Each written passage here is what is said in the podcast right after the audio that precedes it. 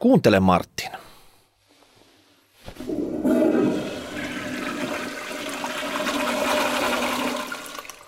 Se oli iso huuhtelu. Kyllä. Siinä meni yli 30 vuotta orastavaa markkinataloutta, kapitalismia kerralla vessanpytystä alas. Kyllä.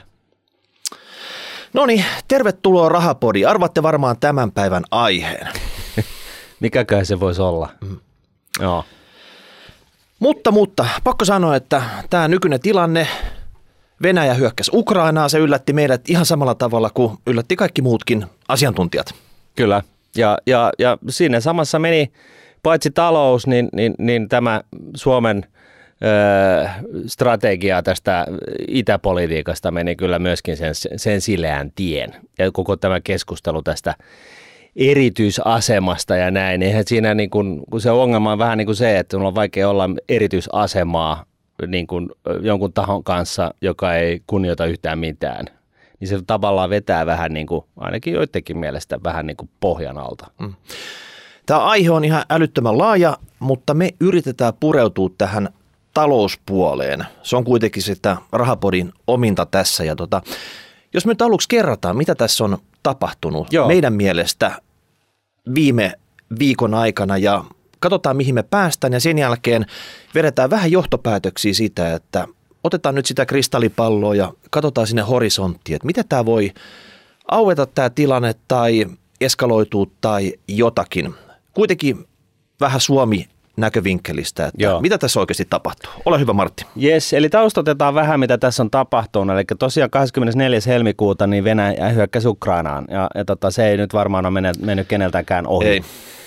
Ja, ja, tota, ja sitten kuitenkin niin, niin siinä ensimmäisen päivän aikana niin länsimaat oli vähän sillä koomassa, mutta tota, sitten ne ukrainalaisten päättäväisyys ja, ja torjuntakyky on niin kuin yllättänyt kyllä kaikki. Ja silloin siitä oikeastaan suoraan johtuen – niin länsimaat ikään kuin heräsi, että heittosoiko, että noihan tappelee kuin tiikerit, että tota, nyt täyt, noita kannattaa jeesata. Että se ei ollutkaan tällainen Venäjä tulee ja kävelee koko maan yli ja sillä siisti. Zelenski oikeastaan herätti Euroopan päättäjät. Kyllä. Ja, ja, tota, ja nyt sitten tämän länsimaalaisen halkukangertelun jälkeen, niin myös länsimaissa on tehty historiaa. Niin talouspakotteiden saralla, äh, make no mistake about that, ää, ja, ja kuin homehtuneiden käytäntöjen roskiin heittämisessä. Ja, Eli, no, ja nopeus. Normaalisti mm. EU-ssa vatuloidaan näitä asioita todella, todella pitkään, mutta tässä on nyt tapahtunut, niin kuin, en mä tiedä, oliko nämä jotenkin valmiina jossakin, vedettiin pöytälaatikosta vai onko tämä oikeasti, että se on niin kuin tyhjältä paperilta lähdetty liikkeelle ja päästy tähän asti näin nopeasti, mutta se ainakin yllätti mut. Kyllä, ja kyllä se on tehnyt ainakin, niin kuin itse on ollut kyllä niin kuin valitettavasti enemmän ylpeä EUn toimista kuin, kuin Suomen toimista. Että täällä tämä stoistinen niin kuin tulokulma, että mietitään nyt sitten kesälomien jälkeen, niin, niin tota, se jotenkin nostaa päätänsä vähän siellä täällä. Mutta joka tapauksessa Ukrainaa tuetaan nyt niin kuin jäätävällä niin kuin, ö, pontevuudella. EU hankkii 500 miljoonan euron edestä ensinnäkin aseita. Tämä on niin kuin pelkästään tämä asia, että EU tukee aseellisesti yhtään ketään niin tämähän, tämähän on ollut absolute no-no tähän Todellakin. Öö, siihen sitten lisäksi niin se hankkii ainakin toisella mokomalla öö, humanitaarista materiaalia. Mm. Yhdysvallat toimittanut niin kuin näitä antipanssari stingerohjuksia, käsiaseita ja suojavarusteita 350 miljoonan dollarin edestä ja, ja itse asiassa tässä niin kuin, öö, edeltävinä, edeltävänä vuotena tai edeltävinä parina vuotena niin, niin lasketaan, että sitä tukea on tullut miljardin edestä. Puolassa olisi pystytetty vastaanottokeskuksia ja ukrainalaiset saa matkustaa ilmaiseksi julkisilla. Siis tämä, on niinku, tämä pointti tässä on se, että, että se, on niinku, se on tuolla high levelillä, tämä, tämä tota, e- Ukrainan tuki ja sitten myöskin niinku todella ruohonjuuritasolla. Öö, yli miljoona ukrainalaista on jo lähtenyt maasta, siis miljoona – Romanialaiset hakevat ukrainalaisia omilla autoillaan rajalta. Miettikää vähän. Ja majottaa siellä Joo. porukkaa, sitten pääsee eteenpäin. Niin. Niin tämmöinen aktivismi joka puolella nyt nostaa.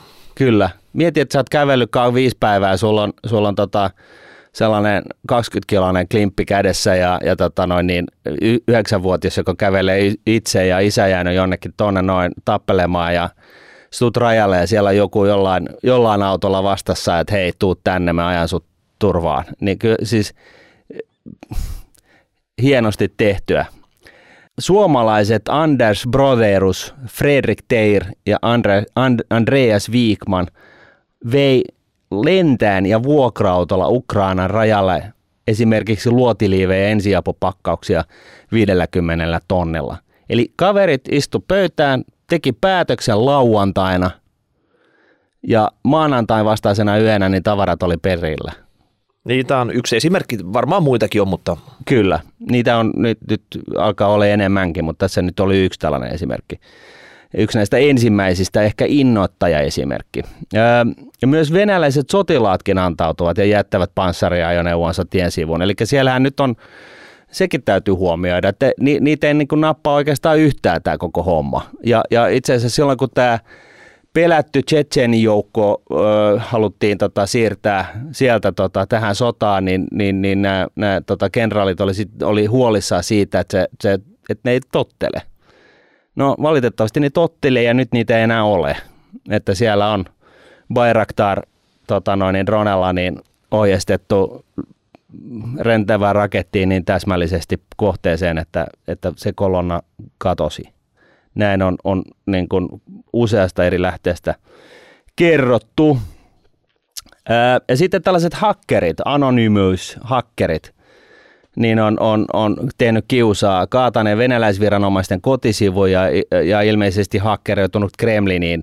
Tämä jälkimmäinen, niin se jää vielä nähtäväksi, koska ne uhos, että ne, ne paljastaa kaikki venäläiset vakoajat länsimaissa. Ja tota, siitä listasta ei ole nyt vielä kuulunut mitään, että se voi olla, että se ei nyt ihan, ihan niin kuin mennyt maaliin, tai sitten joku länsimaalainen, länsimaalainen tota noin, niin, kenraali on soittanut ja sanonut, että hei, tuossa on vähän, tuossa on vähän ongelmia tuossa asiassa, että jos te noin teette.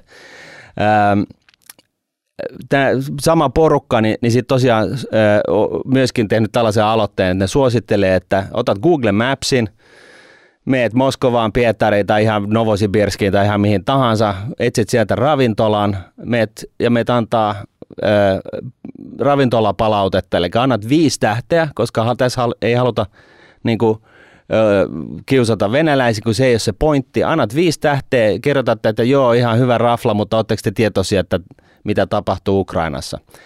Ja tässä on varsinkin ensimmäisten päivien aikana niin tämä on ollut ihan ratkaisevassa asemassa, koska tämä tieto ei ole ollut venäläisillä siinä muodossa kuin se todellisuus on. Eli siellä on kerrottu kyllä kaik, niin kuin, tässä on joku erikoisoperaatio ja kaikki menee helvetin hyvin ja, ja ukrainalaiset ottaa avosilin vastaan ja, ja näin poispäin. Että tässä on niin kuin sen takia venäläisillä kestänyt jonkun aikaa ymmärtää, mistä on kyse, mutta nyt eilen pienehkö tällainen mediatalo, mutta kuitenkin, niin, niin julkaisi ihan niin kuin sitä itseään, siis puhdasta tietoa siitä, että mitä Ukrainassa tapahtuu ja ja Mikhail Hodorkovski on, on tehnyt videoita ja, ja tota, Navalny, joka istuu jossain vankilassa, niin jostain syystä hän saa twiit, twiittailla, niin, niin tota, hän nyt sitten on twiittaillut sieltä, sieltä tota myöskin. Eli nyt se tietoisuus alkaa leviämään. Sen lisäksi niin mielenosoituksia on järjestetty ympäri maailmaa, mutta myös Pietarissa, Novosibirskissä, Moskovassa ja niin poispäin. Ja, ja siellä heti kun sä nostat sellaisen kyltin, että ei sodalle, niin poliisi tulee ja roudaa sut pois. Siellä on roudattu kaksi äitiä ja kolme lasta vankilaan. Ja itse asiassa oliko se eilen, pyöri videoita siitä, siitä tota, naishenkilöstä, joka ö, jäi henkiin ö, Leningradin, eli nykyisen Pietarin ö, ö, saarroksesta, toisesta maailmansodasta, joka teki saman jutun. Eli Pietarissa näytti kylttiä, että ei, ei, so, ei sodalle, ja hänetkin roudattiin sitten pois. Ja se, se niin kuin ironia siinä, että, että tota, tällainen henkilö roudataan pois siitä hyvästä, että hän, hän, hän tota, vastustaa offensiivista sodan, venäläistä offensiivista sodankäyntiä, niin, niin se on niin kuin priceless. Ja Venäjällä kasvava nyt yli miljoonan nimen lista ihmisistä, jotka vastustaa avoimesti tätä sotaa. Se on jännä nykyisin, kun tuntuu, että täällä on semmoinen informaatiotulva tästä sodasta käynnissä tai Venäjän hyökkäyksestä, niin miten voi olla tämmöinen uutispimento? Miten iso maa voidaan laittaa niin säppiin? Mutta kai se on vielä on mahdollista.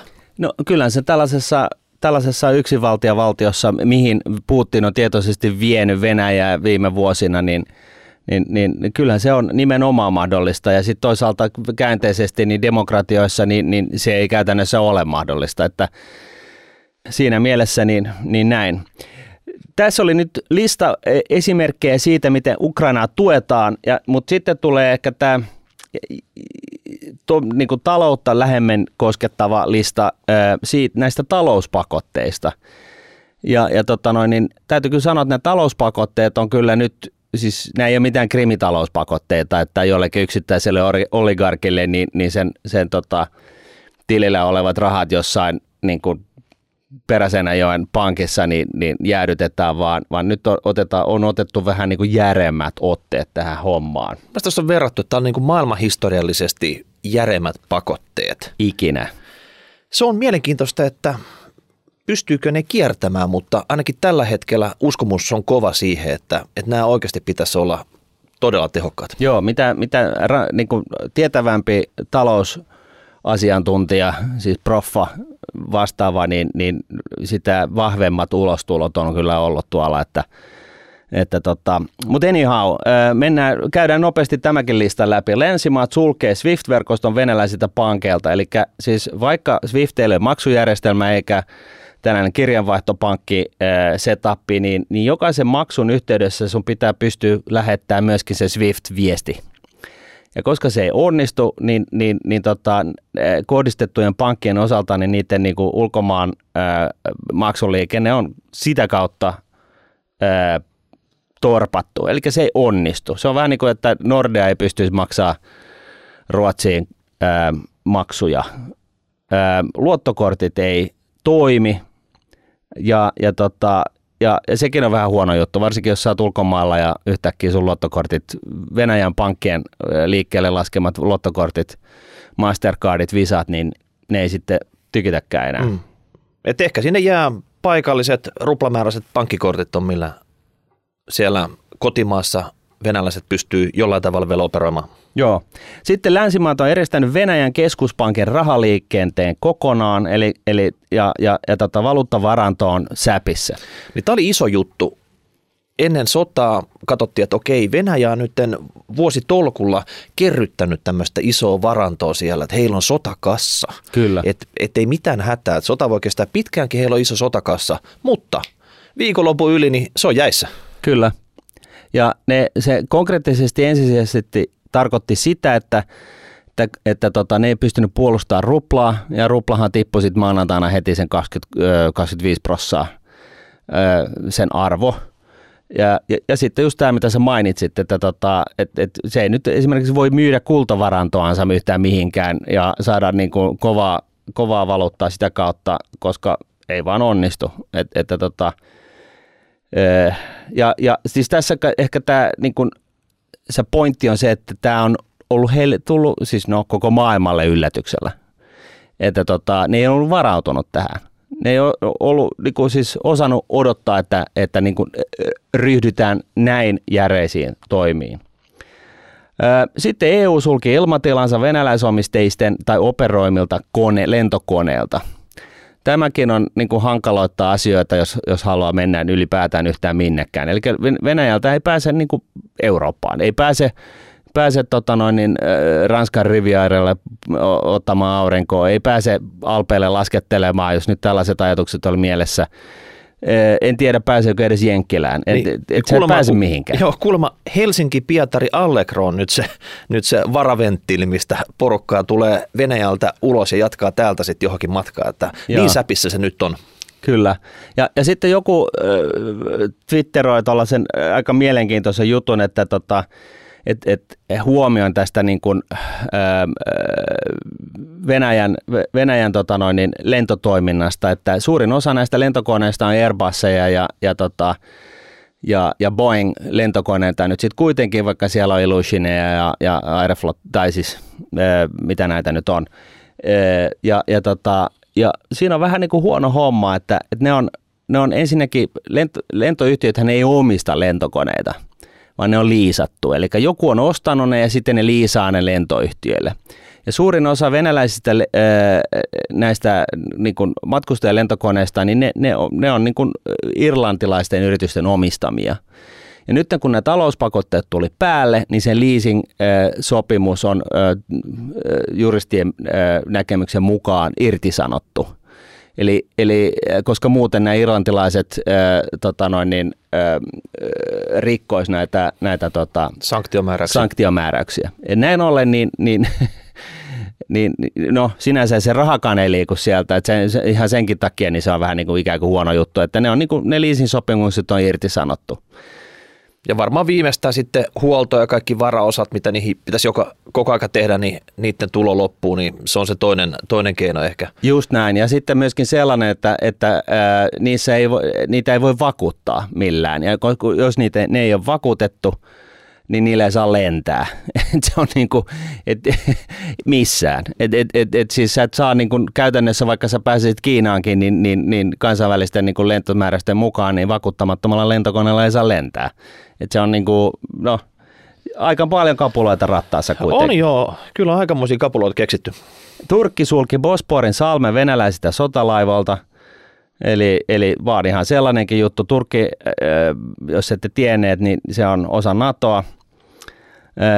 Ja Turkki on, on jo pitkän aikaan varustanut, varustanut tota noin, niin Ukraina just näillä Bayraktar-droneilla, jotka on niin kuin siis osoittautunut erittäin hyödylliseksi tässä, tässä tota, sodassa. Norjan öljyrahasto myy Venäjän omist ö, sijoituksensa kokonaan, eli tämä rahasto, jonka arvo on päältä tuhat miljardia, niin, niin siellä oli sellainen vajaan kolmen miljardin possa ja, venäläisiä sijoituksia, niin ja, se meni niin kuin sen silleen Niin, oikeastaan tämä on vaan toi jäävuoren huippu. Tosi monet muutkin kyllä, kyllä. Länsi, länsifirmat on ilmoittautunut, että ne irtautuu Venäjältä, on pistänyt liiketoiminnot myyntiin. Nämä ikinä tapahdu kovin äkkiä, mutta se on semmoinen strateginen päätös ja varmasti etenee siihen suuntaan, että sitä ei pyöretä tässä.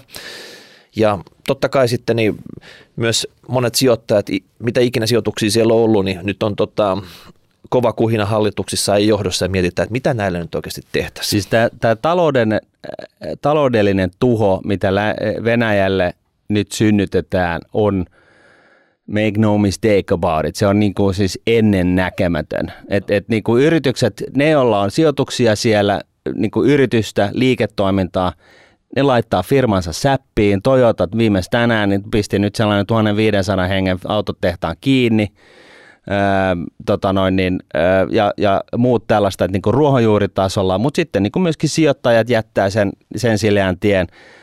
Venäjä, tai siis Norjan öljyrahaston kolmesta miljardista ei ole varmaan enää monta... Ehkä miljardi Jagalla. No erittäin hyvällä Jagalla, niin edes miljardi enää jäljellä, että, että tota, että se, se on niin kuin kraateroi kyllä aika, aika tehokkaasti siis, ja täydellisesti näiden niin kuin toimenpiteiden seurauksesta. Ja se on mielenkiintoista, että nyt kun me tätä nauhoitetaan, niin pörssihän nyt ei ole siellä Moskovassa auennut. Ei. Se on ollut monta päivää säpissä, koska sitä ei uskalleta avata. Sinnehän on ulkomaisille omistajille laitettu myyntikielto, että mitä ei saisi myydä siellä. Mutta se, ja sekin liittyy siihen, että, ne, että tota, sehän tarkoittaa sitä, että valuuttaa lähtisi Venäjältä mu- muualle, ulkomaille, kun sä kotiutat ne rahat. Ja se on oikeastaan siitä syystä, kun se on näin. Sitten Lontoossa listalla olevat yritykset, venäläiset yritykset, niin ne on, ne on niin tullut sen kaksi kolmasosaa alas no pyöreästi. Sberbank. Sberbankista hauska knoppitieto, niin Sberbankista tarjottiin eilen niin kuin ostolaitaan tehtiin bidi hintaan nolla. siis pyöreä nolla. ja se taisi käydä jossain 0,01. Mutta mennään nopeasti tämä lista vielä eteenpäin. Humanitaarisen avun lisäksi Ruotsi, Tanska ja Suomi toimittivat aseita, siis sinkoja ja käsiaseita Ukrainaan. Ymmärtäkää, hyvät kuulijat, Ruotsi viimeksi toimitti aseen sotaan käyvään maahan vuonna 1939 ja se oli Suomeen. Taisi olla talvisotaan tuli vähän avustuksia Kyllä. sieltä. Et, et, et, nyt puhutaan siis oikeasti niin kuin aivan poikkeuksellisista toimista. Ja, ja sitten voi pitää sitä niin kuin sellaisen, no, että sinne meni muutama sinko, että so what, mutta siis poliittisten, poliittisten, poliittisten päätösten tekijöiden päässä, niin tämä on ollut väkivaltainen niin kuin päätös tehdä, mutta siltikin se on tehty. Että tota, et siinä mielessä ihan hyvä. Niin ja Ruotsi ja Suomi tälleen puolueettomia maita ja kuitenkin mm. ottaa vähän kantaa tässä. Oho, kyllä. Tanska sallii vapaaehtoisten mennä sotimaan Ukrainaan. Tämäkin, äh, mä en tiedä onko salliko Ruotsi vai ei, mutta sinne on lähtenyt kuuleman punkaan 400 tyyppiä. Mä oon nähnyt Suomesta yhden, joka on ilmoittautunut äh, muukalaislegionaan siellä Ukrainassa. Äh, ja en suosittele sitä siis kenellekään, mutta tota, vaan tällaisena huomiona. Viro lähettänyt haupitseja, ohjuksia, näitä javeliineja ja, ja muita varusteita. Ja historiallisessa päätöksessä myös Saksa, eli vähän niin kuin tämä Ruotsi, niin Saksa ei ole myöskään toimittanut aseita sota-alueelle ikinä, siis sen toisen maailmansodan jälkeen. Mutta myös Saksa on nyt sitten, se, se teki sellaisen 180 asteen käännöksen niin kuin vuorokaudessa – ensin se oli niin kuin taas vähän jarrut päällä, että ei me siihen Swiftiin haluta ja ei me niin kuin sitä, tätä ja tota. Ja sitten yhtäkkiä, hei, Swift-säppiin aseita, aseita Ukrainaan.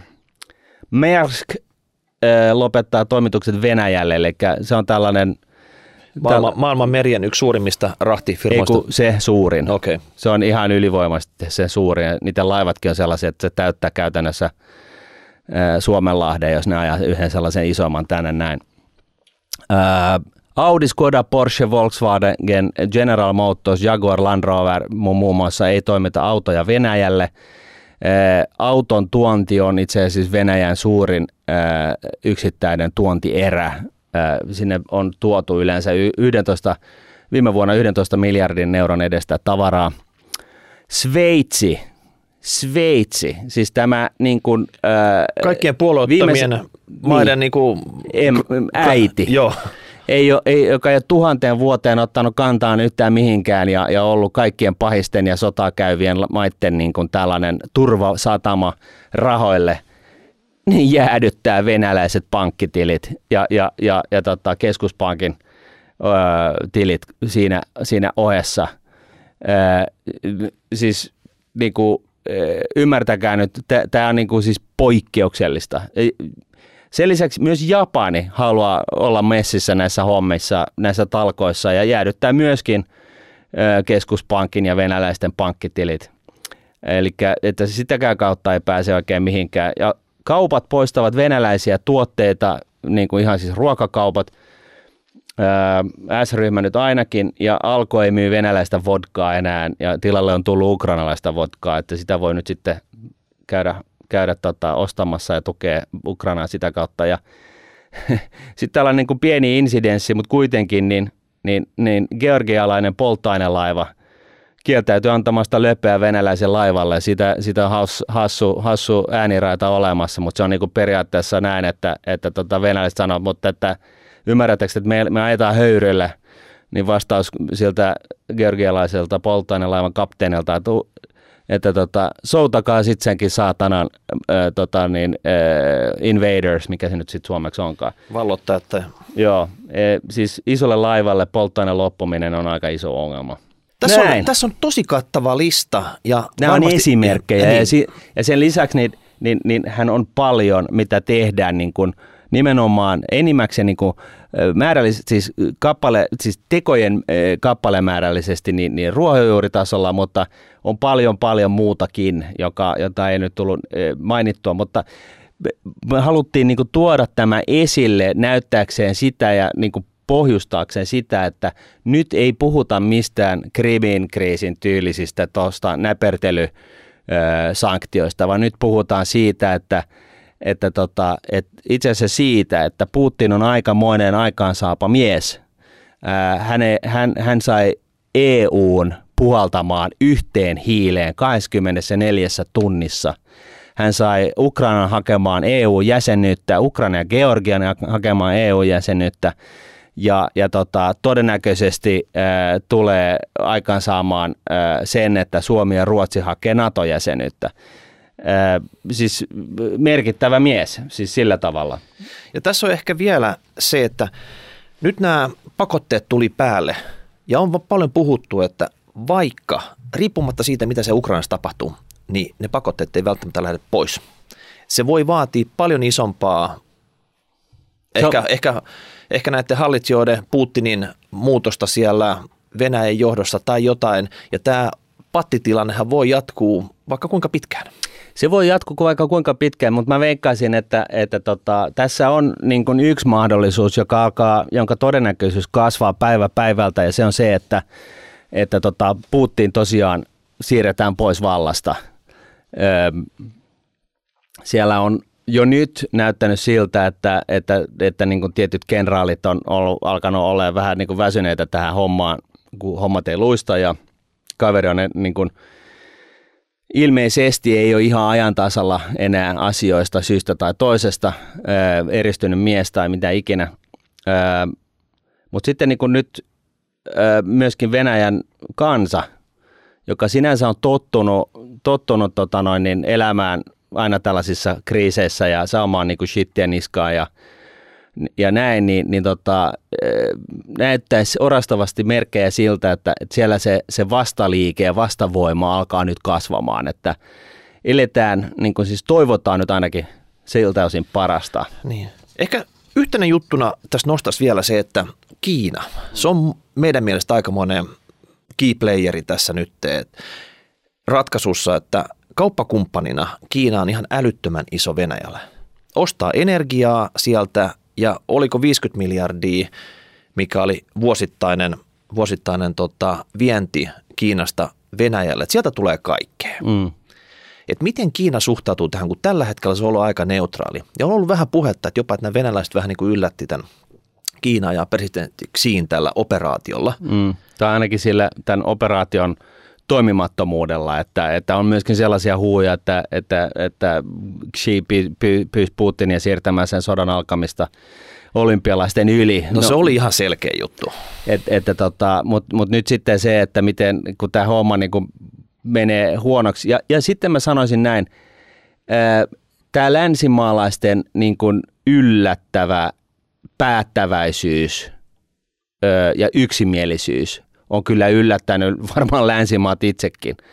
Että tota, ja, ja, ja tämä voi, Xi on kuitenkin vaan ihan niin kuin tällainen shakin pelaaja, että ei hän, ei hän, ei hän ole mitenkään niin kuin missään suhteessa Putiniin, että jos homma näyttää huonolta, niin, niin tota, sitten hän vaihtaa suuntaan ja, ja tota, näkee, että hei, että mä ostan tässä nyt länsimaalaista goodwillia ja sitä me tarvitaan, että me saadaan tämä talous taas rokkaamaan, että nämä tariffit viedään pois ja muuta, että, tota, että mä voitan, siis että et, tämä hyödyttää meitä enemmän kuin se, että me nyt vitsitään enää jeesata tuota mm. Putinia. Niin, kuulemma Kiinakin on aika helisemässä siinä näiden usalaisten elektroniikkakieltojen ja kaikkien muiden sanktioiden johdosta. Että jos se pystyisi jollain tavalla treidaamaan tätä, tätä niin tarpeeksi hyvä tarjous, niin mä luulen, että kiinalaisetkin voisi tarttua siihen. Joo, ja, ja sitten tässä on ehkä vielä sellainen hu- huomio tässä hurmoksessa, että, että tota, niin myöskin niin kuin hyvä huomata ja ymmärtää, että e, kaikista näistä e, talouspakotteista, mitä nyt tässä listattiin huolimatta, niin, niin tota, on vielä sitten se, niin kuin, se, se niin kuin Enola Gay-tyyppinen niin kuin superpommi talouspakotteisiin, kun puhutaan. Ja se on se, että tällä siis hetkellä Venäjältä virtaa kaasua Eurooppaan Ukrainan halki, siis kun mitään ei olisi. Ja, ja tota, et öljyn osalta niin, niin on ymmärtääkseni, ja nyt mä voin olla väärässä, mutta on ymmärtääkseni sitäkin myydään, mutta siellä alkaa olla kasvavassa määrin myöskin ongelmia. Esimerkiksi Neste on päättänyt, että se ei osta enää venäläistä öljyä. Mutta siis nämä kaasuputket Itämeren halki ja, ja sitten Ukrainan läpi, niin näis, nämähän rokkaa vielä. Ja Venäjällähän on mahdollista laittaa se säppiin, jolloin sitten Eurooppa kylmenee. Tai sitten Euroopalla on mahdollista laittaa se kiinni ja, ja, ja, tota, ja, ja todellakin siis lähettää Venäjän talous niin kuin kivikauteen.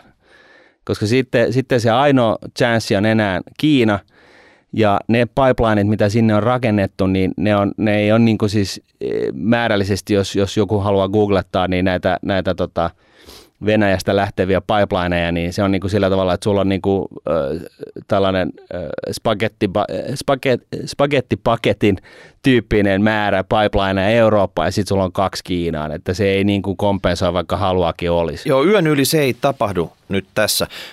Tämä oli hyvä huomio, että energia- ja raaka-aineet on vissiin tällä hetkellä jätetty näiden pakotteiden ulkopuolella. Eli energiaa saa Venäjä myydä ihan täyttä häkää vielä ja sama raaka-aineet eli metallit ja hiili ja tämän tyyppiset. Että niille ei vissi ole tullut minkäännäköisiä pakotteita, ehkä johtuen sit siitä, että mitä riippuvainen Eurooppa on niistä. Mm.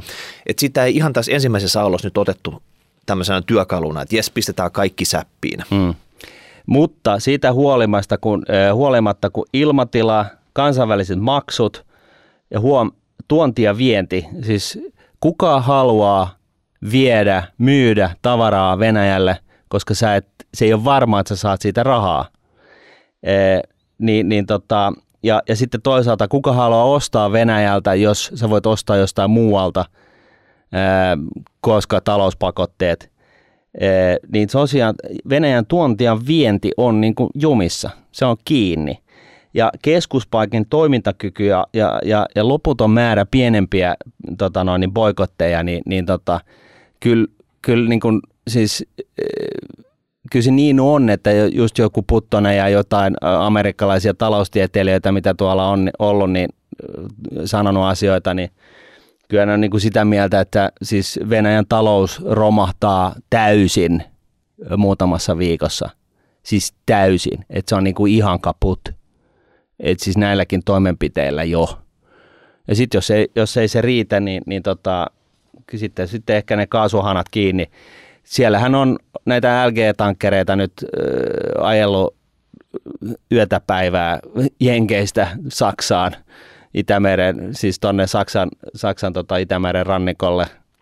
Näitä pystyy seuraamaan yhtä lailla kuin näitä lentokoneita, niin, niin tota, ehkä siellä nyt varaudutaan siihen tähän, tähän kaikista järeimpään vaihtoehtoon sitten. Joo, eli nyt on semmoinen kuiduttamisoperaatio menossa tässä ja saattaa nyt olla, että tämä ei oikeasti tämä, tämä nykyinen tilanne, se ei pääty muuta kuin siihen vallanvaihtoon.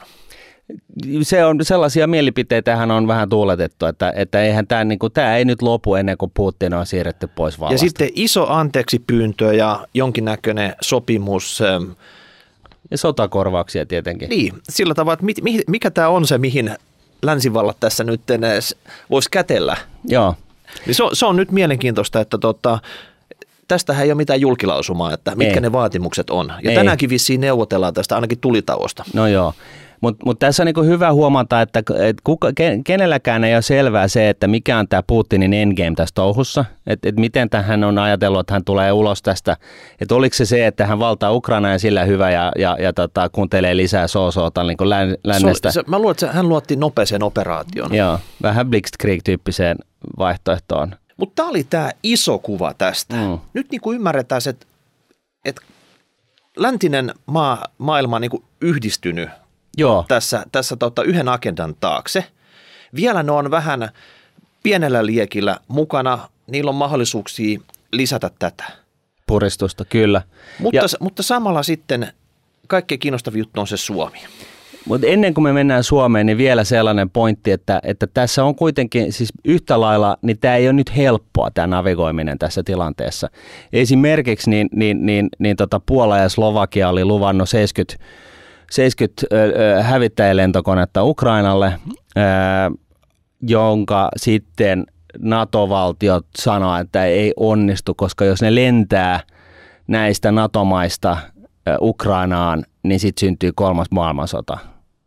Et, et, et, et, et, siis, et, et tässä niin kuin, Taitellaan trapetsilla, kyllä mä tiedän. Mä tiedän. Ky, kyllähän se näin on, ja sehän nyt on, niin kuin huom, sehän on huomattu varsinkin – ja ihan niin kuin ymmärrettävästi tietyllä tapaa kyllä niin kuin suomalaisista päättäjistä, että tässä on niin kuin viikossa menty siitä, että niin kuin joku toimiva niin kuin, öö, tällainen poliittinen tulokulma, eli tällainen, että yritetään niin kuin olla vähän niin kuin lännessä ja vähän niin kuin idässä, joka on niin kuin rakennettu siis Kekkosen ajalta asti, tällainen, missä on vähän tällaisia suomettumisen vivahteita, niin tämä tulokulma meni romukoppaan sinä päivänä, kun Venäjä hyökkäsi Ukrainaan. Ja, mä, mä on, voin itsekin sanoa, että mä oon ollut sillä tavalla eh, ehkä NATO-kriittinen, tarkoittaa sitä, että en ole ollut niin kuin all in NATO henkilökohtaisesti aikaisemmin, mut, ö, koska mullakin on ollut paljon tekemistä venäläisten kanssa ja, ja tavallaan niin kuin nähnyt, että okei, että tässä on, tässä on niin kuin, näiden kanssa voi tehdä duunia ja yksittäisten venäläisten kanssahan voikin tehdä ja, ja siellä on ihan järkeviä tyyppejä, mutta, mutta kun se tulee, Putin on vienyt sen, sen valtion tällaiseen niin kuin, ö, totalitääriseen asemaan ja asentoon, niin totta kai siinä on niin kuin alkanut huolestua enemmän ja enemmän, mutta se Ukrainan ö, sodan aloittaminen, niin hän osoitti sen, että hän ei loppupeleissä kunnioita yhtään mitään. Ja, ja silloinhan se, se tota noin, niin silloin Suome, Suomaltakin vedettiin tämä suomalaiselta politiikalta mun tulkinnan mukaan vedettiin vähän niin kuin matto alta. Et nyt se on, niin kuin, se, se on niin kuin nähty ja se ei ole enää toiminnassa. Mm. Eli Suomi, me ollaan niin kuin todella hankalas välikädessä tässä. Esimerkiksi sen huomaa saman tien siitä, että Helsingin pörssissä puolet omistuksistaan ulkomaisessa omistuksessa. No miten sieltä katsotaan nyt vaikka sieltä Washingtonin suunnasta tai New Yorkin suunnasta? Okei, katsotaan karttaa. Tuossa on Venäjä. Tuossa on se sota. Tuossa on sota ja viereen naapurivaltio Suomi. Oliko meillä jotain omistuksia siellä? Selvä. Pistetään tota myynti, myyntinappi pohjaan saman tien, että, että et riskihallinnan, riskienhallinnan takia niin tota, se on nyt pakko tehdä. Että oli se firma hyvä tai ei, me ostetaan jotain muuta tilalle.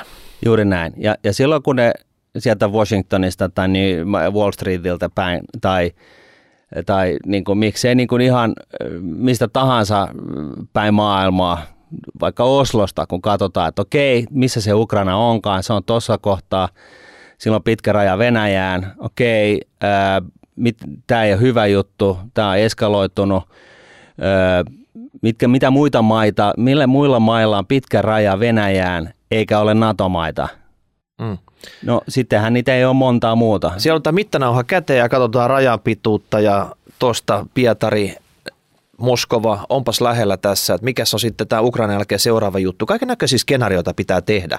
Se on ihan normaali ja, duuni. Se on jo, ihan normaali duuni näissä firmoissa. Että... Joo, joo. Ja, ja, ja siis niin kuin, eh, sen täytyy ymmärtää sillä tavalla, että onko Suomessa jotain sellaista niin järisyttävää hienoa tapahtumassa, että se, se tota, riski, mikä yhtäkkiä käveli takaovesta sisään – niin, niin, tota, ää, niin, niin se tuotto-odotus olisi mukaan niin iso ja, ja että se siltikin kannattaisi jäädä. Niin vastaus on totta kai ei.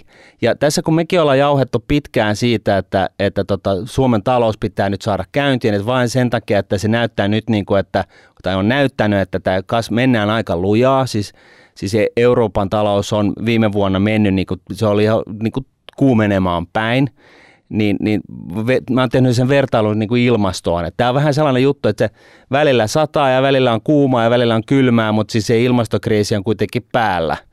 Ja, ja to, Suomen talouden kannalta se, se talou, talouskriisi on pitkässä juoksussa päällä. Meillä ei ole tarpeeksi, synny tarpeeksi suomalaisia. Tänne ei haluta investoida YM, YM. Ja nyt tässä tilanteessa, niin miettikää nyt, että jos sä oot niin kuin joku aasialainen tai australialainen tai portugalialainen tai italialainen, jotain tällainen, haluaisit sä tulla tänne Suomeen opiskelemaan? Haluaisit sä tulla tänne Suomeen tekemään duunia? Tuoda perheen Suomeen, muuttaakseen tänne ja, ja tota, maksaakseen korkeita veroja ja, ja tota, siirtää koko sun elämä tänne. No, joku voisi olla sitä mieltä, että et, et, jos se olisi NATO-maa, niin ehkä mutta mut kun ei siis, noihan on kovia tappelemaan, mutta onko ne sitten kuitenkaan niin, että mistä hitosta tämän tietää? Ehkä mä nyt en valitse Suomea kaikista maan maailman maista just nyt. Ei, Suomen, Suomen, lisäksi, Suomen haluttavuus meni samalla tavalla tässä roskakoriin tässä kyllä. samassa viikko sitten. Niin, ja tekijöitä ei siis ole, ei myöskään synny.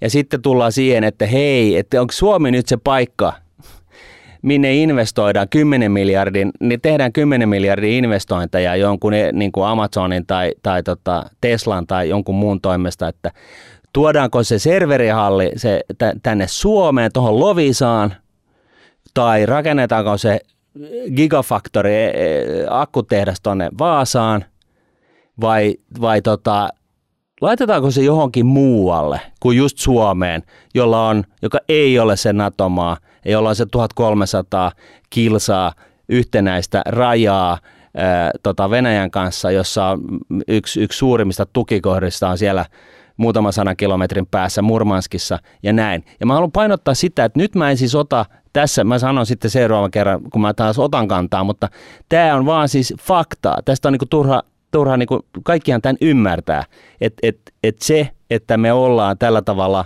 haavi auki ja mietitään sitten, kun keskusta on, on päässyt pitää sen kesämyötteensä, niin sen jälkeen aletaan pohtia NATO-asioita, niin ei, ei tämä vetele. Tämä, niin kuin, tämä Suomen talous ottaa niin paljon pataan e, tätä kautta, ei niinkään Venäjän bisnesten ja tuonnin tai siis suomalaisen vien, Venäjälle, Venäjän vientin, viennin niin tyssäämisestä, vaan tässä on se kraateri. Niin, sanotaan näin, että sä puhuit näistä serverihalleista, niin kohta voi olla vaikea pitää olemassa olevia serverihalleja edes Suomessa. Ne firmat, vaikka Google ja Hamina, siitäkin kun ottaa sen mittanauhan, niin ei rajalle ole pitkä matka. Niin voi olla sille mielekästä tehdä semmoinen har- harjoitus, että meillä on niin kuin ympäri maailmaa näitä serverihalleja, ne on kuitenkin kriittisiä, me halutaan menettää yhtään niistä. Missään tilanteessa. Niin tota, mm. mitä tälle pitäisi tehdä? Tämä on nyt vaan se, että se ministeri Lintilän portfolio näistä mahdollisista ulkomaisista investoinneista, mitä, mitä hänen oli semmoinen Excelista haaveista, että mm. nämä pitäisi saada tänne, niin siihen on nyt vedetty ruksit päälle. Kyllä. Niitä ei tule. Ei. Ja, ja, tota, ja näin ollen, niin tässä olisi niin kuin hyvä, hyvä herätä siihen niin kuin todellisuuteen. Ja mä ymmärrän, että sen, tähän, tämän todellisuuteen herääminen on, on hankalaa, koska aivot on ollut tietyssä asennossa niin hemmetin pitkään. Mutta tässä on niin kuin hyvä ymmärtää, että, että tota Ukrainan sota ää, ää, tota noin niin, synnytti tietynlaisen implisiittisen talouspakotesaaron myöskin Suomen talouteen. Ihan siis sitä kautta, että kukaan ei, siis jengi haluaa minimoida niin kuin tekemisensä myöskin Suomen kanssa, koska tässä me ollaan sitten viiden ja puolen miljoonan porukan kansa, jolla on niin kuin tykkejä niin perkeleesti ja tahtotilaa enemmän kuin missään päin maailmaa. Ja nyt kohta alkaa olla sillä tavalla, että rajavartiosto joutuu pitää suomalaiset Suomen rajojen sisäpuolella, koska niitä harmittaa niin paljon, että ne haluaisi mennä vetää jotakuta turpaan. Mutta mut silti, niin, niin ulkkareiden näkövinkkelistä, huom, ulkkareiden näkövinkkelistä, jotka, jo, jolle Suomen kulttuuri ja, ja, ja tota, asenteet ei ole ihan tuttuja, niin ei ne nyt just nyt ja tästä niin kuin, ham, niin kuin keskipitkällä aikavälillä, ei ne nyt Suomeen ole tulossa siitäkään huolimatta. Toivotaan nyt, että suomalaisten firmojen investoinnit jollain tavalla tätä tyhjötä lähtisi paikkaamaan. Mutta ihan samalla tavalla sielläkin laskeskellaan, että voidaanko me pistää kaikki munat samaan koriin mm. tähän Suomeen nyt tässä tilanteessa vai vaadittaisiko siihen vähän lisätakuita, lisävarmuutta, että tämmöistä mitään eskalaatiota, mihin Suomi joutuisi isosti mukaan, niin ei tule. Tehdään tämä asia selväksi. Suomen talouden tulevaisuuden kannalta – NATO-jäsenyys on elinehto. Ja sitten vielä hei, tota, se miten tämä käytännössä näkyy, niin jos katsoo vaikka indeksikehitystä, nämähän muuttuu päivittäin, mutta yhdet luvut me raapastiin tähän. Tänne laaja jenkki-indeksi SP500, vuoden alusta tullut noin 9 pinnaa alas. Mm. Katsottiin eilen. Ja tota, Helsingin pörssi on nyt 16 pinnaa tullut alas. Et. Ja se, se tarkoittaa sitä, että osa näistä Helsingin pörssiyhtiöistä, niillä ei ole mitään tekemistä Venäjän kanssa. Ne ei käy millään tavalla kauppa. Ne voi olla vaikka kotimarkkinafirmoja, mutta kun riskit alkaa kasantua täällä, ne näkyy kaikissa firmoissa, vaikkei sitä kauppaa siinä olisikaan. Se riittää, että se lokaatio on tässä tarpeeksi lähellä tätä, tätä kriisipesäkettä. Kyllä. Ja, ja koska NATO. Mut, mutta tota, nyt sitten jos niin, niin kun katsotaan, mitä tässä tapahtuu ja mietitään siis, niin kun mennään nyt tähän – osakemarkkinatilanteeseen, markkinatilanteeseen ja taloustilanteeseen Jenkeissä ja Euroopassa nyt lähtökohtaisesti, niin on hyvä muistaa, että nyt kun tämä on viikko ollut päällä tämä yksi asia niin kuin sillä tavalla, että aivoihin ei oikein pää, ei, niin kuin mahdo mitään muuta, niin, niin on hyvä muistaa se, että ennen tätä akuuttia kriisiä, niin, niin tota, länsimaissa oli inflaatio-ongelma. Puhut, ensin uskottiin siis muistutuksessa, e, ensin ajateltiin, että se liittyy siihen, että kun maailma on ollut covidista kiinni, koronasta kiinni, niin tässä oli tällaisia käynnistysvaikeuksia ja syntyi tällaisia pullonkauloja ja tämä menee nopeasti ohi. Sitten huomattiin, että hitto soikoon, eihän tämä mene ohi. Jenkeissä inflaatio 7 prosenttia, Euroopassa 5,8 eilisten lukujen pohjalta, mutta jo ennen tätä kriisiä niin se oli viiden pinnassa – että, että tota, okei, inflaatio tulee. Mitä se tarkoittaa? No se tarkoittaa sitä, että keskuspankit, jos ne tekee sitä, mitä niiden tulee tehdä, niin niiden tulee ylläpitää hintavakautta, niin se tarkoittaa sitä, että tämä super elvyttävä rahapolitiikka loppuu seinään. Ja se tarkoittaa käytännössä sitä, että nämä määrälliset elvytykset, eli siis tämä akuanka, siis triljoonien akuankarahan valuminen markkinoille, niin se virta pysähtyy. Ja korot lähtee nousuun. Ja nyt sitten tota, kun sota aletaan käymään, niin sota nostaa inflaatiota. Se on niin kuin siis tällainen luonnonlaki. Ja, ja syyt on monenlaiset, mutta lähtökohtaisesti jo se perustuu siihen, että kaikesta alkaa olla pulaa. Et kun sota käydään niin kuin oikein oikeasti, niin, niin tota, Kaikki alkaa hamuta niitä samoja, samoja asioita. joita ei ole kuin rajallinen Sen määrä. enempää. Mm. Ja, ja sitten myös ö, talouspakotteet suuntaan ja talouspakotteet yhteen suuntaan ja vastapakotteet toiseen suuntaan synnyttää ongelmia toimintaketjuissa, eli niin kuin entisestään, että jos meillä tähän mennessä on mikroprosessorit loppumaailmasta, niin nyt sitten on, on aika paljon muutakin, joka, jo, niin kuin puhutaan vaikka ukrainalaisesta vehnästä, tai joka siis Ukrainahan myy vissiin 20 prosenttia koko maailman vehnästä – se on yksi helvetin iso pelto, se koko maa. Todella, todella hyvää maaperää niin kuin nimenomaan tällaiseen kasvattamiseen, niin, niin tota, sekin loppuu. Et, et nyt sitten, kun meillä jo oli tämä inflaatio-ongelma Euroopassa ja Jenkeissä varsinkin, niin tota, nyt sitten varsinkin Euroopan osalta niin inflaatiopaine nousee entisestään. Ja tähän kohtaan on hyvä niin kuin lyödä poik, niin kuin napanuora niin kuin poikki Jenkkileiden ja Euroopan, Fedin, Fedin ja Euroopan keskuspankin välillä sikäli, että nyt Jenkeissä tämäkin sota on kuitenkin niin kuin vaan yksi sota jossain hemetin kaukana. Jenkkeen kannalta tämä ei ole niin kuin siis sillä tavalla järsyttävän iso asia – et siellä, jos, jos tässä vuoden sisään oletettiin ennen tätä akuuttia kriisiä, niin, niin tota, tarkoittaa hyökkäystä Ukrainaan, niin, niin tota, että korot nousee puolitoista prossaa, niin nyt se on perottanut ehkä siihen, että se on vähän päälle prossa. Mutta Euroopassa tämä vaikuttaa ihan konkreettisesti ja yhtä lailla se on laittanut Euroopan keskuspankin todella, todella hankalaan tilanteeseen, koska inflaatiopaineet oli isot, nyt ne on vielä isommat. Eli taloutta pitäisi hidastaa, sitä pitäisi jarruttaa. Ja sitten yhtä lailla niin, niin tota, nämä talouspakotteet Venäjälle niin, ää, maksaa Euroopan taloudelle myöskin paljon, eli pitäisi elvyttää. Niin, talo, talouden, talouskasvu hidastuu aivan varmasti suurimmaksi osaksi näiden pakotteiden takia. Siitä ei pääse yli eikä ympäri. Ei. Ja pitäisi saada kompensoitua se jollain tavalla. Just näin. Ja nyt ö, tulee tällainen hankala sana kuin stagflaatio. Eli siis stagflaatio on sitä, että inflaatio juoksee ja, ja talous sakkaa. Ja tämä on tällainen niin kuin talouden tällainen niin kuin pihtiliike, eli siis se, se syö talouden kahta kautta. Ja, ja nyt kysymys kuuluu, että ol, sytyttikö tämä Ukrainan sota stagflaation euroalueelle? Se voi olla, että se on jo käynnissä. Et, et, et tästä ei niin päästä nyt pyristelemään millään tavalla irti. Et tekee keskuspankki ihan mitä vaan, niin se menee niin pieleen. Mieti, miten nopeasti tilanteet muuttuu. Kaksi viikkoa sitten talous kasvoi ihan kivasti. Joo. Ja nyt me ollaan niin kuin stagflaation se kynnyksellä. Kol- kynnyksellä. Se kolkuttaa siellä ove jo. Joo, siis talous kasvaa, jos, jos me sanotaan, että se taas kasvaa kolme prosenttia viime vuonna tai mitä se nyt oli, niin, niin tota, se on sitten nyt kaksi prosenttia tästä, että tästä kaksi prosenttia ensi vuonna ja, ja prosentti sitten, että kyllä se kasvaa, mutta se, se niin kuin, nämä, nämä niin kuin, liikkeet on, voi olla, tai siis niin kuin, se on niin kuin huononemaan päin.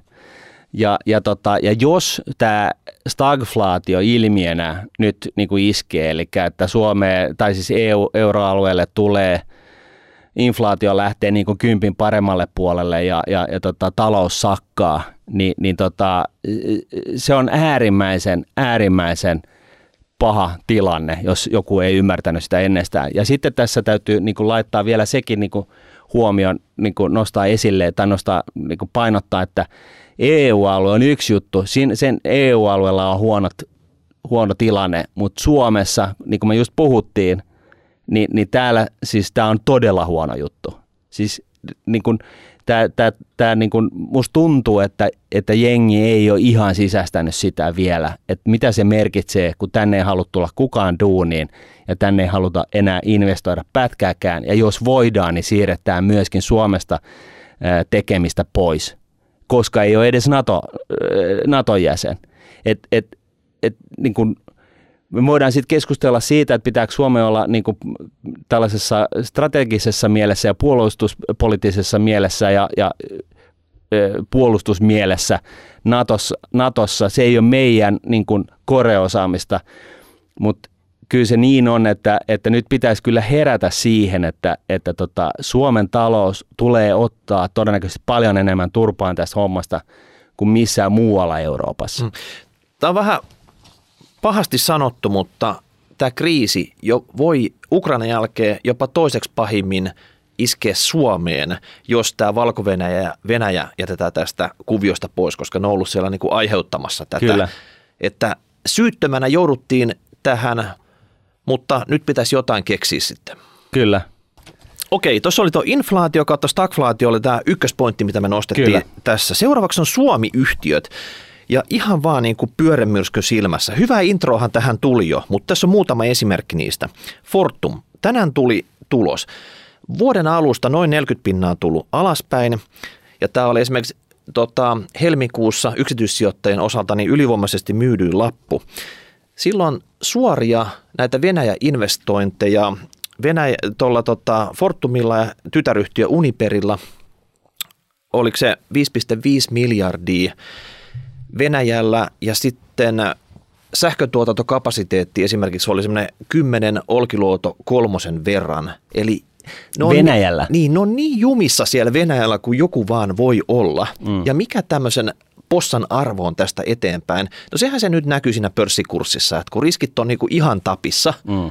että tota, pitääkö ne vetää ruksit yli sieltä vai tota, onko niin, että tässä tuli nopea lyhyt kriisi ja jollain tavalla Venäjä pääsisi nyt sitten vallanvaihdon jälkeen takaisin tähän kapitalismi markkinatalouskehitykseen ja jotain tapahtuisi, mutta tota, eihän niitä kukaan nyt sieltä osta. Hyvä, ettei niitä kansallisteta siellä sitten... Ehkä hu, kansallistetaan. Niin, Ehkä hu, ne on jo kansallistettu. Et, et se tota, totta kai Fortum on myös mukana tässä pyhä, pyhä mikä se oli, Pyhäjärvelle, tämä Fennovoima-hankkeessa, mm. niin, mutta se on nyt ihan pieni sivu kanetti tässä koko hommassa. Kyllä. Että se on se niiden omistukset siellä Venäjällä, mikä se iso juttu. No sitten Neste. Ja sitten se ne, mainehaitta ne, taas, Uniper. Joo. Jatkaa siis bisneksen tekoa venäläisten kanssa mm. E, sitkeästi, vaikka, vaikka niin kuin, siis Uniperin kotimaa teki täysuukkarin. Mm. No, totta kai. Uniper saattaa olla semmoinen firma, joka yllättää. Voihan tehdä jäätävää tulosta tässä kriisin keskellä, kun raaka-aineilla ja energialla voidaan käydä kauppaa, mutta eihän tässä nyt sijoittaja pysty niin kuin vetämään mitään. Ei ole mitään näkymää sanotaan päivää tai viikkoa pidemmälle, mitä tässä nyt oikeasti voisi tapahtua. No sitten hei, Neste. Mun tietojen mukaan ne, ne harkitsee nimenmuutosta Nesteessä, koska ne on niin Nesteessä tämän homman kanssa. Aikaisemmin ne on ostanut venäläistä öljyä kaksi kolmasosaa niiden kulutuksesta. Täällä on tota Porvoossa iso jalostamo, operoitu, tai siis prosessit on järjestetty vuosikymmenen aikana siihen, että ne ostaa sitä halpaa venäläistä öljyä siellä. Joka on siis huonolaatuisempaa. Huonolaatuista, mutta siinä on hyvä kate sitten, kun se jalostaa bensaksi ja mm. dieseliksi. Ja kaikki on niin optimoitu siihen. Se öljyputken pää on tuossa parisadan kilometrin päässä Venäjällä. Se on helppo tuoda sit siitä ja sitä valmista tuotetta myydä siitä Pohjois-Eurooppaan eteenpäin. Ja nytten Neste on itse ilmoittanut, että he suuntaa nyt Brenttöljyyn, mikä on tätä Pohjanmeren öljyä.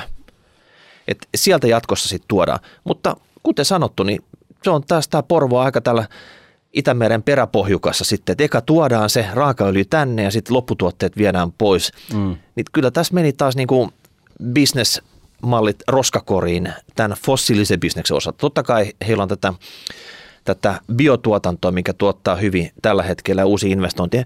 Mutta tämä on nyt vaan semmoinen nopea keikaus, kun isot volyymit nyt oli tässä ja ja tota, että mitä tässä nyt oikeasti tekisi.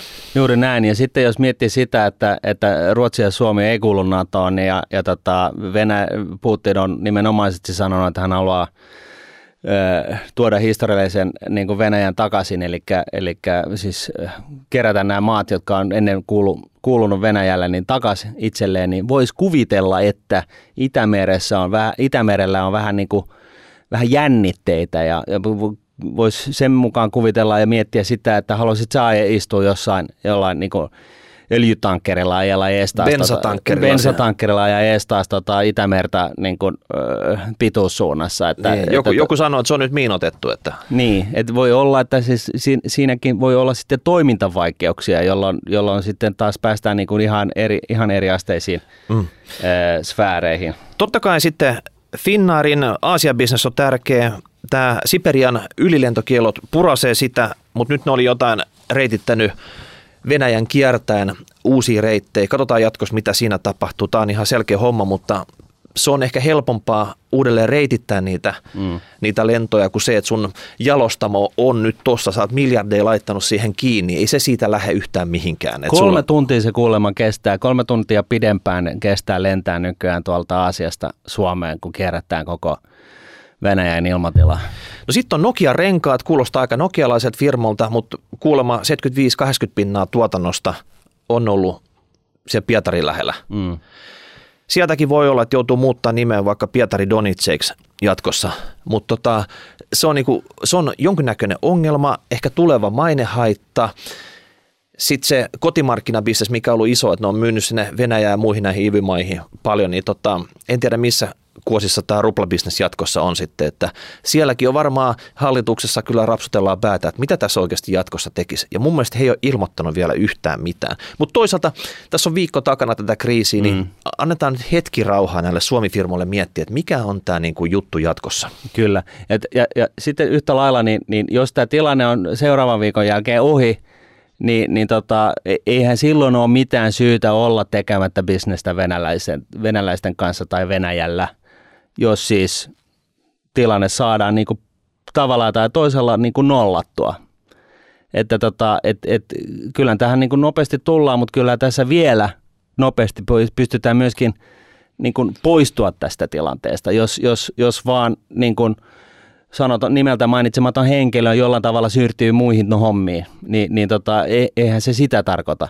Ja tässä, niin kuin, tässäkin yhteydessä niin kuin ehkä hyvä painottaa, että että on ollut kuullut juttua, että, että jotkut, jotkut pässinpäät on alkanut niin kuin, urputtaa niin kuin siitä, että Suomessa asuu venäläisiä ja alkanut kiusaa venäläisiä lapsia ja muuta, niin, niin tollainen homma, niin, niin, niin ton voi nyt tunkea sitten niin kuin sinne, minne aurinko ei paista, että, että tota, et, et, niin tai näin, niin yksittäiset henkilöt ei ole nyt tässä, niin kuin, tässä skenessä niin kuin kuullut tähän, tähän tota, niin kuin vihan kohteeseen, vaan, vaan kyllä se on, se on, se on, siellä on yksinvaltias puikoissa, joilla on jo, jollain tavalla jonkunnäköinen, ei mahdollisesti jopa sairaus. Ja, ja, tota, ja, ja si, sinne kohdistetaan se viha, ei, ei niin kuin yksittäisiin henkilöihin tai lapsiin. Sanotaanko nyt tämä sa, saatiin nyt tämäkin nyt tähän sitten vielä lausuttua. Kyllä. Mutta, että, ja tämä nyt on ainakin mun henkilökohtainen mielipide ja siitä voi olla eri mieltä, mutta tota, mm. Nämä oli, nämä oli nyt esimerkkejä tämmöisistä pörssifirmoista. Sitten on paljon firmoja muitakin. Tuossa oli jotain kauppakamarin lukemia, että 2000 Suomi-firmaa käynyt kauppaa, idän kauppaa Joo. Venäjän kanssa ja, ja näistä ehkä semmoisia merkittävimpiä oli joku 500 kappaletta, mutta iso määrä kuitenkin. Eli kolmantena pointtina ostetaan tähän tämä Suomen vienti. Et jos nyt taas mietitään tätä, että on bruttokansantuote, niin iso osa siitä tulee viennistä. tai sanotaan niin kuin, että yllättävän pieni osa siitä tulee viennistä, kun näitä lukui katsoo. Ei Joo, Suomi 64 mikä... miljardia. Niin. Su- Suomen vienti on 64 miljardia ja BKT on jotain hehtaarilukemaa 250. Joo, ei Suomi, Suomi kovin iso vientimaa ole, vaikka, va, vaikka tota, kovasti sitä puhutaan. Mutta se Venäjän osuus siitä viime vuonna oli vajaa 4 miljardia. Ja nytten tässä nykyisessä tilanteessa voidaan oikeasti vetää ruksit siihen päälle. Siinä on ihan turha lähteä nyt tunkea minkäännäköistä komponenttia. Mm. Vaikka se sallittaisi, niin miten se venäläinen osapuoli, onko sillä kyky maksaa sitä, onko sillä kyky maksaa niitä edellisiä ostoksia, mitkä saattaa olla saatavina tällä hetkellä, että sieltä tulee ehkä niinku niin, luotto, luotto, luottotappioita, varauksia, kaikkea muut tämmöistä. Ja, ja tota, nyt kun sä rupeat jotain komponenttia pusaa, niin onko sillä tavalla, että tulee jossain vaiheessa, että emme voida ottaa tätä vastaan? Mm. Sitten sit mietit, mitä sä teet tällä spesiaalijutulla, mitä Et sä oot vo, työstänyt tässä niin kuin puoli vuotta tässä. Niin, että voithan se myydä sillä, että ne tili, rahat tulee jotain ihmeen kautta sun tilille etukäteen ja sitten vasta sä toimitat tai alat tekemään. Et siis totta kai se on niin kuin yksi vaihtoehto, mutta, mutta kyllä siellä on niin kuin kohtalaisen vaikeaa nyt tehdä, niin kuin saada se raha liikkumaan. Tämähän on se pointti. Että kun ne seitsemän suurinta venäläistä pankkia ne on laitettu säppiin, ne ei pysty maksaa, ulko, tehdään ulkomaan kaup- niin kuin, ö, maksuja, niin, niin mistä se raha tulee?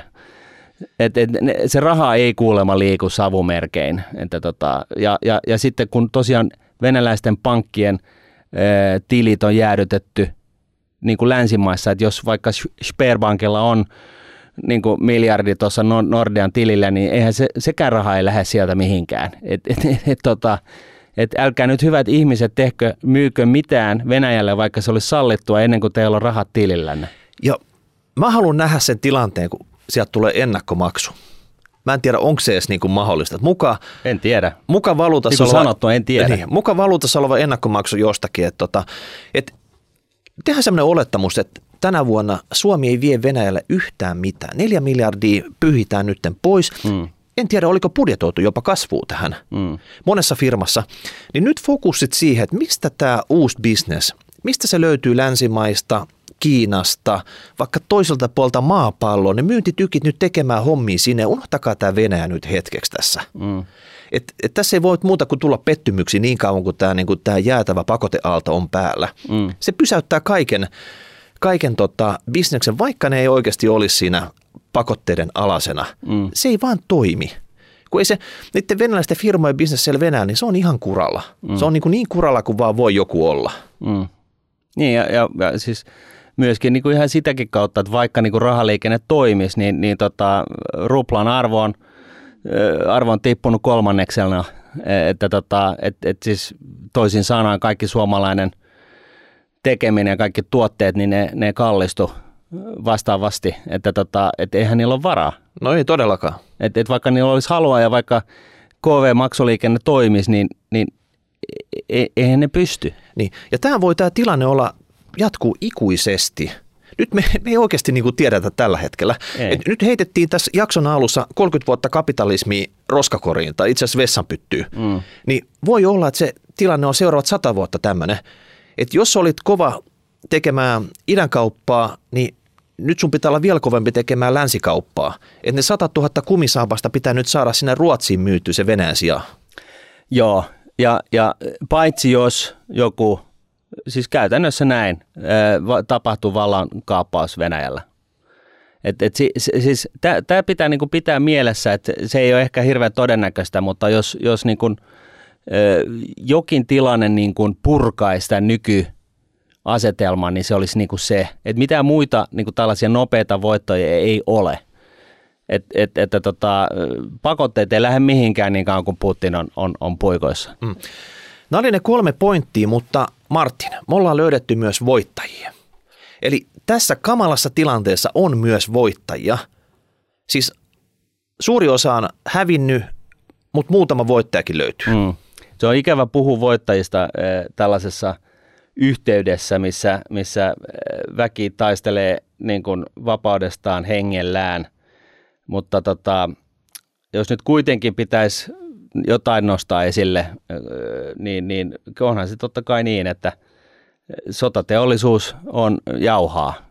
että niin, niin, kuin, niin vastenmielistä kuin se onkin, niin, niin tota, sotateollisuudelle tulee nyt tilauksia ikkunoista ja ovista. Jokainen maa ilmoittanut budjettilisäyksiä, panostuksia. Joo, ja joka on niin kuin siis tietyllä tapaa niin kuin hyvä asia, että EU on vihdoin ja viimein, jopa Saksa niin kuin pistänyt, niin kuin, mä en nyt muistanut triplannut tai mitä ikinä tota, sotabudjettiinsa ja näin, ähm, mutta kuitenkin.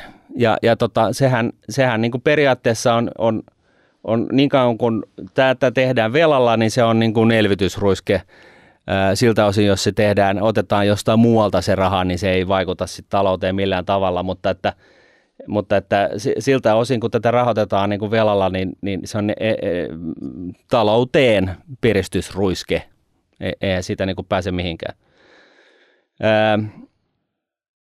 Vehnän tuottajat, siitä oli jo puhe niin tämä jopa Suomessa kannattaisi ehkä tänä vuonna panostaa siihen vehnään. Joo, että et Ukraina on ollut maailman kolmeksi suuri vehnän tuottaja, miten käy tästä eteenpäin. Siis silloin kun mä olin East Capital töissä, niin, niin tota, yksi tytäryhtiö omisti siitä Kievin ää, lentokentän ympäriltä sen, sen, ne pellot niin kauas kuin näky, kun oli suunnilleen tuhannen, tuhannen metrin korkeudessa – ne siis Ukrainan pellot on niin kuin valtavia. Ja, ja siellä niin kuin siis periaatteessa sitä maataloutta hoidetaan sillä tavalla, että ostetaan ne, niin kuin ne harvesterit sieltä Jenkkilästä, jotka on niin kuin 30 metriä leveitä, ja laitetaan niitä kymmenen riviin ja sitten lähdetään niin kuin puimaan sitä tota, noin niin, äh, satoa pois. Et siis niin kuin, se on niin kuin jäätävä niin kuin ruokalaitos tai siis vehnälaitos äh, kaiken kaikkiaan. Ja nyt siellä on sitten tota, kaiken näköistä venäläistä rautaa ympäri ämpäri, että et siellä ei nyt välttämättä niin kuin, voisi kuvitella, että tällainen sota jollain tavalla vähän haittaa sitä viljelemistä siellä paikan päällä. Olkoonkin, että se Venäjän, venäläinen rauta joutuu ajaa teitä pitkin niin, että niitä voi motittaa, mutta että silti. Ja sitten vielä se, että tässäkin ehkä varmuusvarasto. Joka maa katsoo nyt, että se huoltovarmuus on kohillaan, ne viljasiilot täytetään piripintaan, niin sekin ruokki tätä kysyntää. Joo. Ja sitten on, on tällainen äh, halla mun mielestä hyvä oivallus, että ja niin kuin ehkä yllättävä oivallus häneltä, että, tota, äh, että tosiaan, että, että tota, nyt on pakko että nyt, nyt tota noin, niin tämä vihreä siirtymä, niin, niin nyt ollaan pakon edessä, meidän täytyy kasvattaa tätä, tätä riippumattomuutta ja nyt se, nyt se tehdään. Et nyt, nyt kun on pakko, niin nyt se voidaan yhtä hyvin sitten tehdä. Ja, ja kyllähän tässä niin kuin, siis ydinvoimahan on niin kuin jo keksitty. Että, tota, että jos Kiina nyt rakentaa sen 140 uutta ydinvoimana seuraavan kymmenen vuoden aikana, niin, niin voisi kuvitella, että EU-hunkin rajojen sisäpuolelle rakennetaan – vähän enemmän kuin oltaisiin rakennettu ilman tätä kriisiä. Että tota, mutta, mutta sitten myöskin niin kuin, siis totta kai uusiutuva energia, ei, ei siitä mihinkään pääse. Että myöskin sitä, mutta että niin kuin me tiedetään, niin, niin, niin kun on 20 astetta pakkasta, niin ilmat seisoo, niin ei ne, viis, ne tuulivispelit ne oikein mitään tuota, mutta että ja, ja talvella täällä on kylmää, että ei siitä pääse mihinkään, mutta että muualla Euroopassa niin totta kai uusiutuvakin on ihan, ihan, ihan niin kuin vissiin kuranttia kamaa. Niin tälläkin hetkellä, tänäkin talvena Suomi imeny Venäjän tuontisähköä kun lapsi äidin tissii tässä koko ajan, mm. lutkuttanut mm. sitä. Ja parasta aikaa. Ja parasta aikaakin tässä, ja siitä halutaan nyt päästä nopeasti eroon. Kyllä. Nä, siis, mm. Tämä on niin, kuin niin perversiä, että, että, tota, että, tota, että, että ollaan niinku ihan niinku rystyset valkoisena niinku tappelumoodissa ja siltikin niin, niin tota, kaasuvirtaa ja sähkö, sähköä tulee. Että mm. tota, ja, ja ky, kyllähän siis tämä tilanne on, ja siis miettii vaan sitä, että e, ellei tämä tilanne ole ohi viikossa tai kuukaudessa, vaan tämä jää päälle, niin siis, kir, siis Venäjän taloushan, niillähän ei ole mitään muuta myytävää kuin luonnonresursseja. Ja jos koko länsimaa, Eurooppa, Eurooppa niin kuin tekeytyy itsensä riippumattomaksi venäläisestä energiasta, niin eihän se niin kuin, siis, pff, se on yksi helvetin iso ei mitään se koko Neuvostoliitto, ja anteeksi Venäjä. Joo, no sitten ehkä vielä kansalliset varastot. Me puhuttiin nyt vehnästä tässä, mutta kaikki viljat, polttoaineet, lääkkeet, raaka-aineet, kriisiajan tarvikkeet, niin kyllä mä sanon, että nyt ne pitää stokata täyteen. Et se huoltovarmuuskeskuksessa oli niitä vanhentuneita maskeja, niin nyt se pitää niinku pöyhiä lattiasta kattoon ja rakentaa kymmenen uutta keskusta, missä oikeasti on sitä materiaalia, mitä tämän tyyppisessä kriisiajassa tarvitaan. Joo, ja sitten ruokatuotannon osalta, niin kyllä sinne niille tuottajille nyt pitäisi, niin kun, jos ei muuta, niin isänmaallisista syistä alkaa maksaa vähän enempää ja nostaa sitten ruokakaupassa niin kotimaista ruoan hintaa sitten vaikka 50 sentillä. Mä väitän, että se ei niin kuin vaikuta yhtään mihinkään, mutta se pitää niin kuin, ruokahuollon Suomessa pystyssä. Et Ranskassa oltiin miet- todettu, että, että tota, oliko se niin, että, että nostamalla maidon hintaa sillä tavalla, että keskivertokuluttajan vuosikustannus nousee neljällä eurolla, niin tekee maidon tuotannon kannattavaksi Ranskassa. Et nyt puhutaan niin kuin siis niin hemmetin pienestä marginaaleista, että tota, jos, jos täällä niin kuin ruokaketjussa äh, tukkurit, niin, niin jos niistä löytyy vähänkään isänmaallista verta suonissa, niin, niin nyt on se, niin kuin se kova hetki niin kuin tukea näitä maanviljelijöitä ja muita. Mm. Joo. No, mutta kuten aina tämmöisessä kriisiä ja jaksossa, niin kyllä me muutama turvasatama, tai oikein safe havenikin ollaan kaivettu tähän. Niin Joo. Tota, että jos oikeasti tämä niinku pelottaa, että, että missä mun pitkän ajan sijoitukset pitäisi olla ja tota, mihin tämä nyt menee, niin onhan niitäkin olemassa. Joo, ja toivon mukaan niin kaikki oikeastaan lähtee siitä, että toivon mukaan mahdollisimman moni kuulijoista, niin, niin eihän me tätä osattu arvata, mutta me ollaan nyt puhuttu siitä niin kuin korkokattoasiasta ja, ja, ja tota, kiinteistökorosta tässä viimeisen vuoden ajan. Ja, ja tota, toivottavasti ainakin joku on, on sen itselleen ottanut, siitä on niin kuin hyvä lähteä, mutta siis kyllähän niin kuin markkinatilanne on äärimmäisen haastava niin monella eri tavalla, että, että niin kuin oksat pois, että safe havenista jos puhutaan, niin niin, niin nämäkään ei ole niin kuin mitään pommivarmoja asioita, mutta siis jostain syystä ihmiset haalii kultaa, kun, kun maailmassa tapahtuu. Ja, ja tota noin, niin, niin ja, tai on haalinut historiassa. Katsotaan toistaako historia itseään. Juuri näin. Se on tällainen niin kuin, ainakin imaginäärinen kuviteltu turvasatama kriisien aikoina. Ja, ja koska tarpeeksi paljon ihmisiä on tätä mieltä, niin, niin tota, kullan hinta nousee. Ehkä sitten se järkevämpi vaihtoehto on, on, on niin kuin raaka-aineet. Et, et, kun nyt yksi raaka-aineita paljon toimittava maa on laitettu niin kuin säppiin kiinni. Niin vaikkei vielä ne raaka-aineet on laitettukaan säppiin, mutta jos se on se Face 2, se laitetaan, niin mm. auta armias, mitä tapahtuu raaka-aineelle sen jälkeen. Kyllä. Ja, ja tässä, tässä itse asiassa tällainen niin kuin sivuhuomio, että meillä oli tällainen uraanijakso tässä vähän aikaa sitten, niin niin, niin tota, Venäjä kun toi, tuottaa sen 20 prosenttia maailman uraanista ja Kazakstan on sen 40 prosentin edestä tuottaa sitä ja se Kazakstan on siellä aika lähellä tätä, tätä tota, sekopäätä, niin, niin tota, uranin hinta on nähty melkein, tu, tai siis no joo, ei uranin hinta, mutta uraniyhtiöt on mennyt aika hyvin tässä viime aikoina. Vaikka se ei ole se investment case, vaan se, siellä on se short squeeze siellä taustalla, kuunnelkaa se uranijakso, mutta että raaka-aineet, tässä on niin se. Ja sitten, sitten tota, Yhdysvallat, että tota, se on tarpeeksi kaukana, kaukana tästäkin kriisistä, että, että totta kai jos, jos Eurooppa ja, ja, ja Venäjä sotii pitkäänkin, niin, niin tota, kyllähän täälläkin ostovoima sitten loppuu ja, ja, ja inflaatio lähtee laukalle ja ja, ja mahdollisesti stagflaatio, jos se on stagflaatio, niin, niin, niin ymmärtäkää nyt, että se stagflaatio, se lähtee keulimaan, niin, niin, niin siis tästä taloudu, talou, Euroopan taloudesta ei ole mitään jäljellä.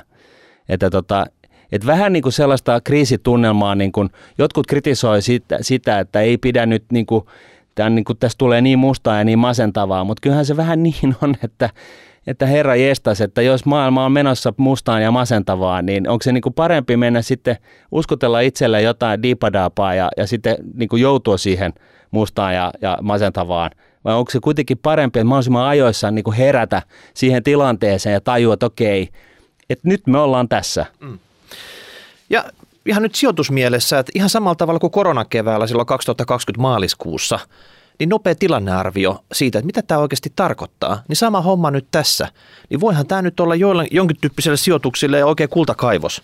Mistä Joo. sitä tietää? Ja eikä, eikä meilläkään se paras intelligenssi tässä näillä rahapodisohvilla välttämättä ole Mm. tota, analysoida tätä, että voi olla, että joku sektori on, että se on niinku ihan briljantti tästä eteenpäin. Joo, ja kertokaa. Siis tämä, mehän tehdään tällaista niin kuin, ö, tota, ö, sourcingia tässä joka päivä, että, tota, että ihmeessä, kertokaa ihmeestä ja olkaa mieltä ja, ja antakaa palautetta, että, että mitä tässä niin kuin pitäisi niin kuin ajatella. Ö, mutta hyvä muistaa taustalla oleva tilanne, mikä meillä oli ennen tätä akuutin kriisin syntyä. Eli meillä oli nouseva inflaatio niin Jenkeissä kuin EU:ssa. Nyt tuli sota, kiihdyttää inflaatiota EU:ssa, mutta sitten myöskin talouspakotteet ristiin ja rastiin ja tämä kriisi hidastaa talouskasvua EU:ssa, joten stagflaatioriski on olemassa, inflaatio nousee, talous sakkaa. Ja sitten toisaalta Jenkkilässä, niin, niin siellä se tilanne on about sama, Eli siellä inflaatio nousee myös ja Fedi alkaa vähentämään ja pistää tämän määrällisen elvytyksen kiinni.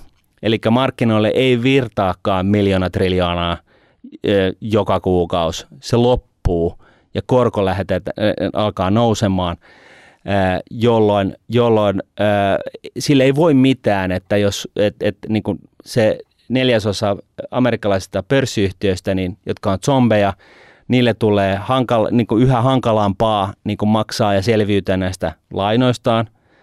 Se vaan on niin. Ja sitten myöskin se, että jenkkimarkkinan sisällä on tapahtunut tällainen rotaatio näistä kasvuyhtiöistä tällaisiin laatu- ja, laatuyhtiöihin ja, ja arvoyhtiöihin.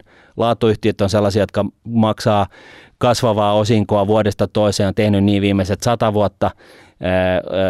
Arvoyhtiöt on sellaisia, jotka vaan hirveän halpoja ja tekee jotain ja niiden niin kuin price to book arvo jossain yhden pinnassa. Niin siis tämä rotaatio on tapahtunut, kasvuyhtiöitä on hakattu niin kuin yli 50 prosenttia, Teslakin on tullut 45 prosenttia alas, mutta tämä on tapahtunut indeksien sisällä, että siellä on niin kuin Jenkki-indeksien käyttäytymisestä ei pysty päättelemään yhtään mitään siitä, että miten paljon markkinoilla on tapahtunut. Ja, ja, tota, ja nyt sitten kun korko lähtee nousemaan, niin, niin siinä missä, missä niin kuin kasvuyhtiöillä on ihan sama, että onko se korko niin kuin sitä, tätä tai tota, koska toimari väittää, että me kasvataan tuhat prosenttia ensi viikolla ja jengi ostaa sen mm. äh, pikkasen käristettynä. Äh, niin, niin näissä laatu- ja arvoyhtiöissä niin sen diskonttokorko on ihan olennainen. Et se, ne, ne, ne, niin kuin vaikka sulla ei olisikaan Exceliä, kun sä niitä, niin kuin teet ostopäätöksiä näihin yhtiöihin, niin se ajat, niitä arvostetaan sillä logiikalla, että okei, mitkä on näiden yhtiöiden seuraavan kymmenen vuoden kassavirrat, sitten ne diskontataan tähän hetkeen, ja siinä diskontossa niin on joku korko, ja jos se korko siinä nimittäjässä on isompi, niin se arvo on huomattavasti pienempi. Ja mikään ei vaikuta kassavirtoihin yhtä paljon. Mikään yksittäinen tekijä ei vaikuta jonkun yhtiön kassavirtojen nykyarvoon niin paljon kuin diskonttokorko. Eli kun se lähtee nousemaan, niin, niin tota, myöskin näille yhtiöille voi tulla tukalat oltavat. Eli be careful out there. Joo, joku voisi sanoa, että eikö nämä vitsaukset ikinä lopu? Eli korona, inflaatio, korot, sen jälkeen sota, stagflaatio ja keväällä tai kesällä tulee varmaan sitten heinäsirkat.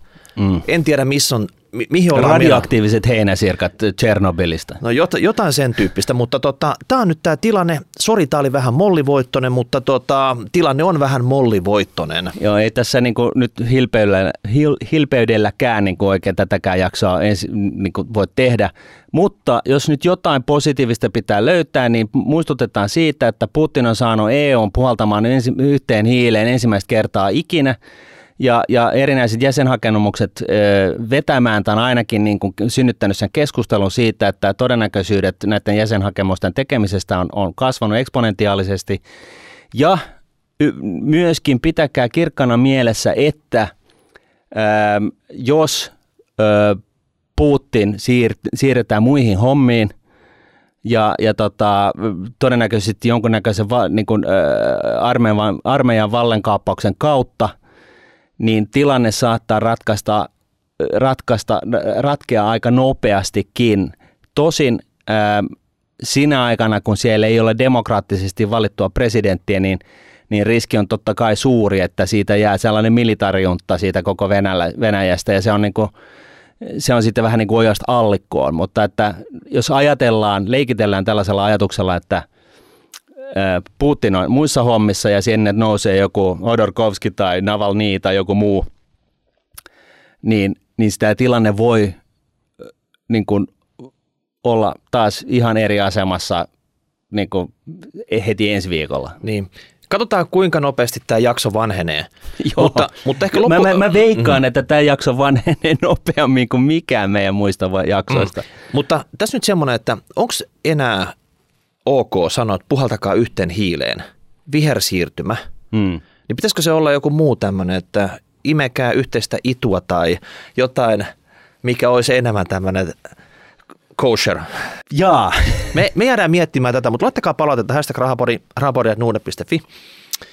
Ja tota, kommentoikaa tubeen. Varmasti palataan tähän aihepiiriin ensi viikolla uudestaan. Yes, moi moi. Moi. Raha.